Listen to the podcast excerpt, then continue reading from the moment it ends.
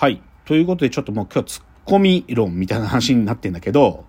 つでもね、さっきのワイドショーの話っていうの、まあもうちょっと話をしっかりすると分かってくると思うんだけど、うん。これね、ちょっと僕が、もうこれ僕の言葉遣いなんだけど、僕はね、ツッコミの罠性って呼んでるんだけど、罠。罠、罠トラップ、罠。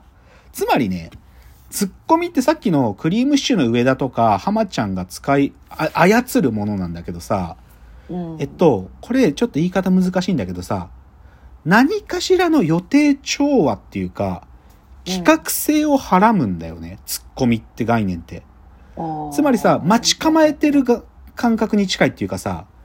あ、あ、た相手のリアクションを含めて発生するものだからさ、そのリアクションに対して待ち構える必要があるじゃない。つまりある意味他者のリアクションを含めて振りが発生して、で、相手がなんかオチに該当することを言って突っ込むっていう意味では、なんていうかこう待ち構えてるんだよね。ここがポイント。で、でね、これなんだけど、で、ここがさ、ちょっとさっきのツッコミのあ大喜利だっていうところに近づくんだけど、あの、質問、あの、はおはがきでも来てたみたいな、若林さんとか山里さんの話ちょっとしたいんだけど、うん。あのさ、まあ、要は、オードリーの若林さんや南海キャンディースの山里さん、あと今日例で出したいのはサバンナ高橋さん出したいんだけど、うん。まあ、要はこの3人って、ツッコミであり、かつ、彼らはネタを書いてる3人なんだよ。うんうん。ネタを書いてる3人なのね。で、彼らがよく嘆くことって、自分たちがネタ書いてるじゃん。でも、うん彼らのネタの中で、笑いに最後の一撃を食らわすっていうか、笑いの大きいウェイトを占めるのは、それぞれ春日さんであり、しずちゃんであり、八木さんなんだよね。はい。そのあの人たちが変なことをするから、若林さん、山里さん、高橋さんがツッコミが発生して、その笑いが生まれるわけよね。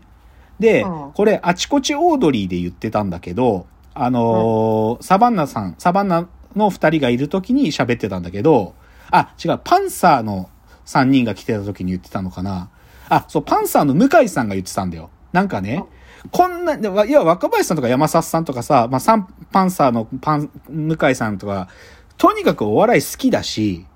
うんで、自分たちはこんなにお笑いを愛しているのに、うん。お笑いに愛されているのは、春日や、しずちゃんや、パンサーで言えば尾形さんや、サバンナで言えば八木さんなんだっていう話をしてて、つまりさ、笑いの神に愛されてるのはそっちなんだと。で、で、で、これ何を言ってるかというと、つまり、なんかこう、状況の中ででかい笑いを起動させるっていうのは、ある意味予定調和を壊すことから起きるんだっていう話をしてるのね、この時の。うんうん。で、で、自分たちのネタっていうのは、ある意味、策略の中の予定調和が、で作られてるんだけど、でもやっぱりそれをはみ出るようなことが起きると、でかい笑いになるって言ってて、うんで、これジュニアさんがよく言ってた話なんだけど、実はサバンナさんって、最初、八木さんがツッコミだったのよ。そう。ひ高橋さんがボケで、八木さんがツッコミでやったんだけど、うまくいかなくって、結局、で、しかもテレビ仕事とか増えてくると、もう、八木さんがボケて、あ、ごめんなさい。高橋さんがボケて、や、高橋さん自身が突っ込むっていうことをや、やり出したのね。で、しかも仕切りも高橋さんがやると。じゃあ、八木は何なのっていうので、八木は何なんだっていうんで迷って、悩んだ時期があるんだって。で、それに対してジュニアさんが、もう、八木は、ボケでもツッコミでもなく、八木をやらせてあげろって言ってあげたんだって。そそつまり、や、すごい八木はもうそういう、そういう存在なんだから、それをやらせてやることが八木の良さを一番出すことなんだって言ってんのね。で、なんかおそらくなんだけど、その、ツッコミの罠性的な、要は、ネタが書ける人たちっていうか企画全体を見通せる人たちなんだけど、でもより強い爆発力のある笑いっていうのは、その外にあるんだよね。うんで、おそらく彼らはでもその外を期待しながら、でもネタを書いてるっていうのが、ある種のツッコミの人たちが、こう、想像しうる中での手を打ってるところなんだよね、なんか。で、それを僕はツッコミこそが大喜利でありって呼ぶ側面。企画者として回答を準備してるって意味でのツッコミ者たちの大喜利っていうのはそういう意味。なるほどね。でね、で、じゃあこのちょっと予定調和って話をもうちょっと掘るとね、あのね、これ、最近ですね、いや、最近ね、この予定調和のなんか向こう側をちょっと見せてくれたコンテンツがあって、それちょっと紹介したいんだけど、うん。あのね、先週11月4日の水曜日のダウンタウンでこういう企画があったんだけど、えっと、巨乳をチラ見しちゃうお色気ドッキリのターゲットが、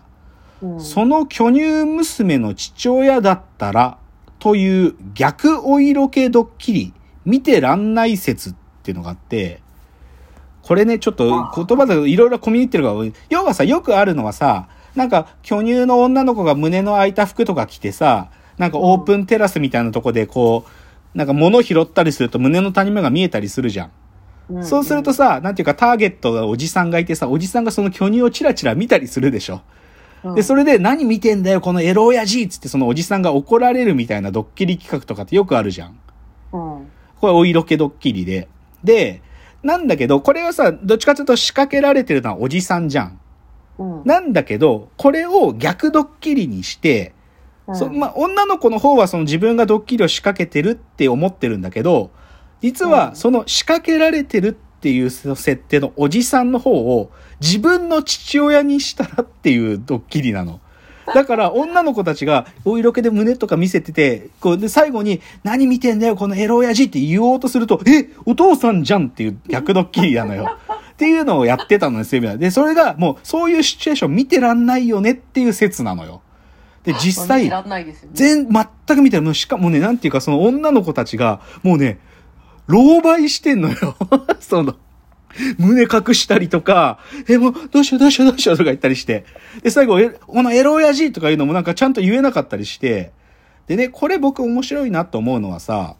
うん。なんか企画としての罠性だったら、このエロ親父で言って終わるじゃん。だけどうん水曜日のダウンタウンのすごいところはさ、その予定調和なドッキリをさ、もう一個壊す側面持ってるじゃない。そのお色気ドッキリのターゲットが自分の父親だったらっつってさ、で、その女の子たちがどうなっちゃうんだろうっていう、そのハラハラっていうのをそこにビルトインしてあるでしょ。うん。っていう意味で、なんか、ただのつ企画みたいな、わかりやすいパッケージのもう一個先が見えてて、しかもそれ見させられると、正直ね、これ見た後、なんか家族愛とか感じ取るんだよね。なんか、ある意味、なんかそのグラビア頑張ってるけど、なでも人前でそういうなんか肌を露出するとかいうことを、なんかお父さんごめんなさいってちょっと心の中で思ってるとかいうのが透けて見えてきちゃうわけ。はあで、なんかもうこれ正直見て僕感激してさ、なんか、ちょっと家族愛みたいな感じになったんだけど、でもなんかそういうことすらなんか最近では、もうその罠の外側にあるものっていうのもどう巻き込むかってことをやってるっていうのもあったりするって話だね。うん。っていうちょっとツッコミの話で、でこれまだちょっと続きがあって、じゃあ、ちょっと今日の本題である、あの、はい取材の時のもう一個じゃあ別の質問に対する A 面、ブラ B 面っていうので今日最後まで行きたいんだけど、うん。で、えっと、どういう、どの質問に答えたいかというと、要はさ、えっと、うんうちの AI が他社の AI と比べてどう違うのかと。その、さっき、な、だから前半の方にあった質問だよね。なんか、御社の AI が仕事を奪わないような AI ですね、とか、なんかう、んその、新しいコミュニケーションを作るとかいうのはどういうことなんですかとか、なんかそういう質問ね。うんで、これに対して、まあ、僕はどう答えたかっていうので言うとね、おでもこれね、裏面と表面そんなに違くないんだけど、僕がよくこういうの答えるのはさ、当然、他社っていうか、うち以外の会社の AI が目指すのは効率化とか最適化じゃない、で、そうじゃなくて、俺たちは、